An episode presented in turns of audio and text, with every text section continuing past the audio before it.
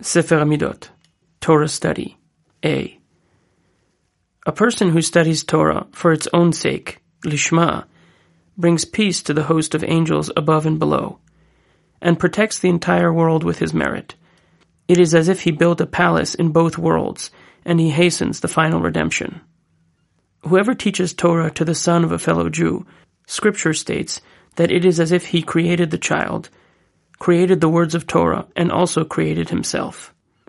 When one blackens his face in this world for the sake of Torah, the Holy One causes his face to shine in the world to come. When one denies himself the pleasures of this world for the sake of the Torah, God rewards him with great contentment in the world to come. A person who reads the books of heretics is also called an apostate.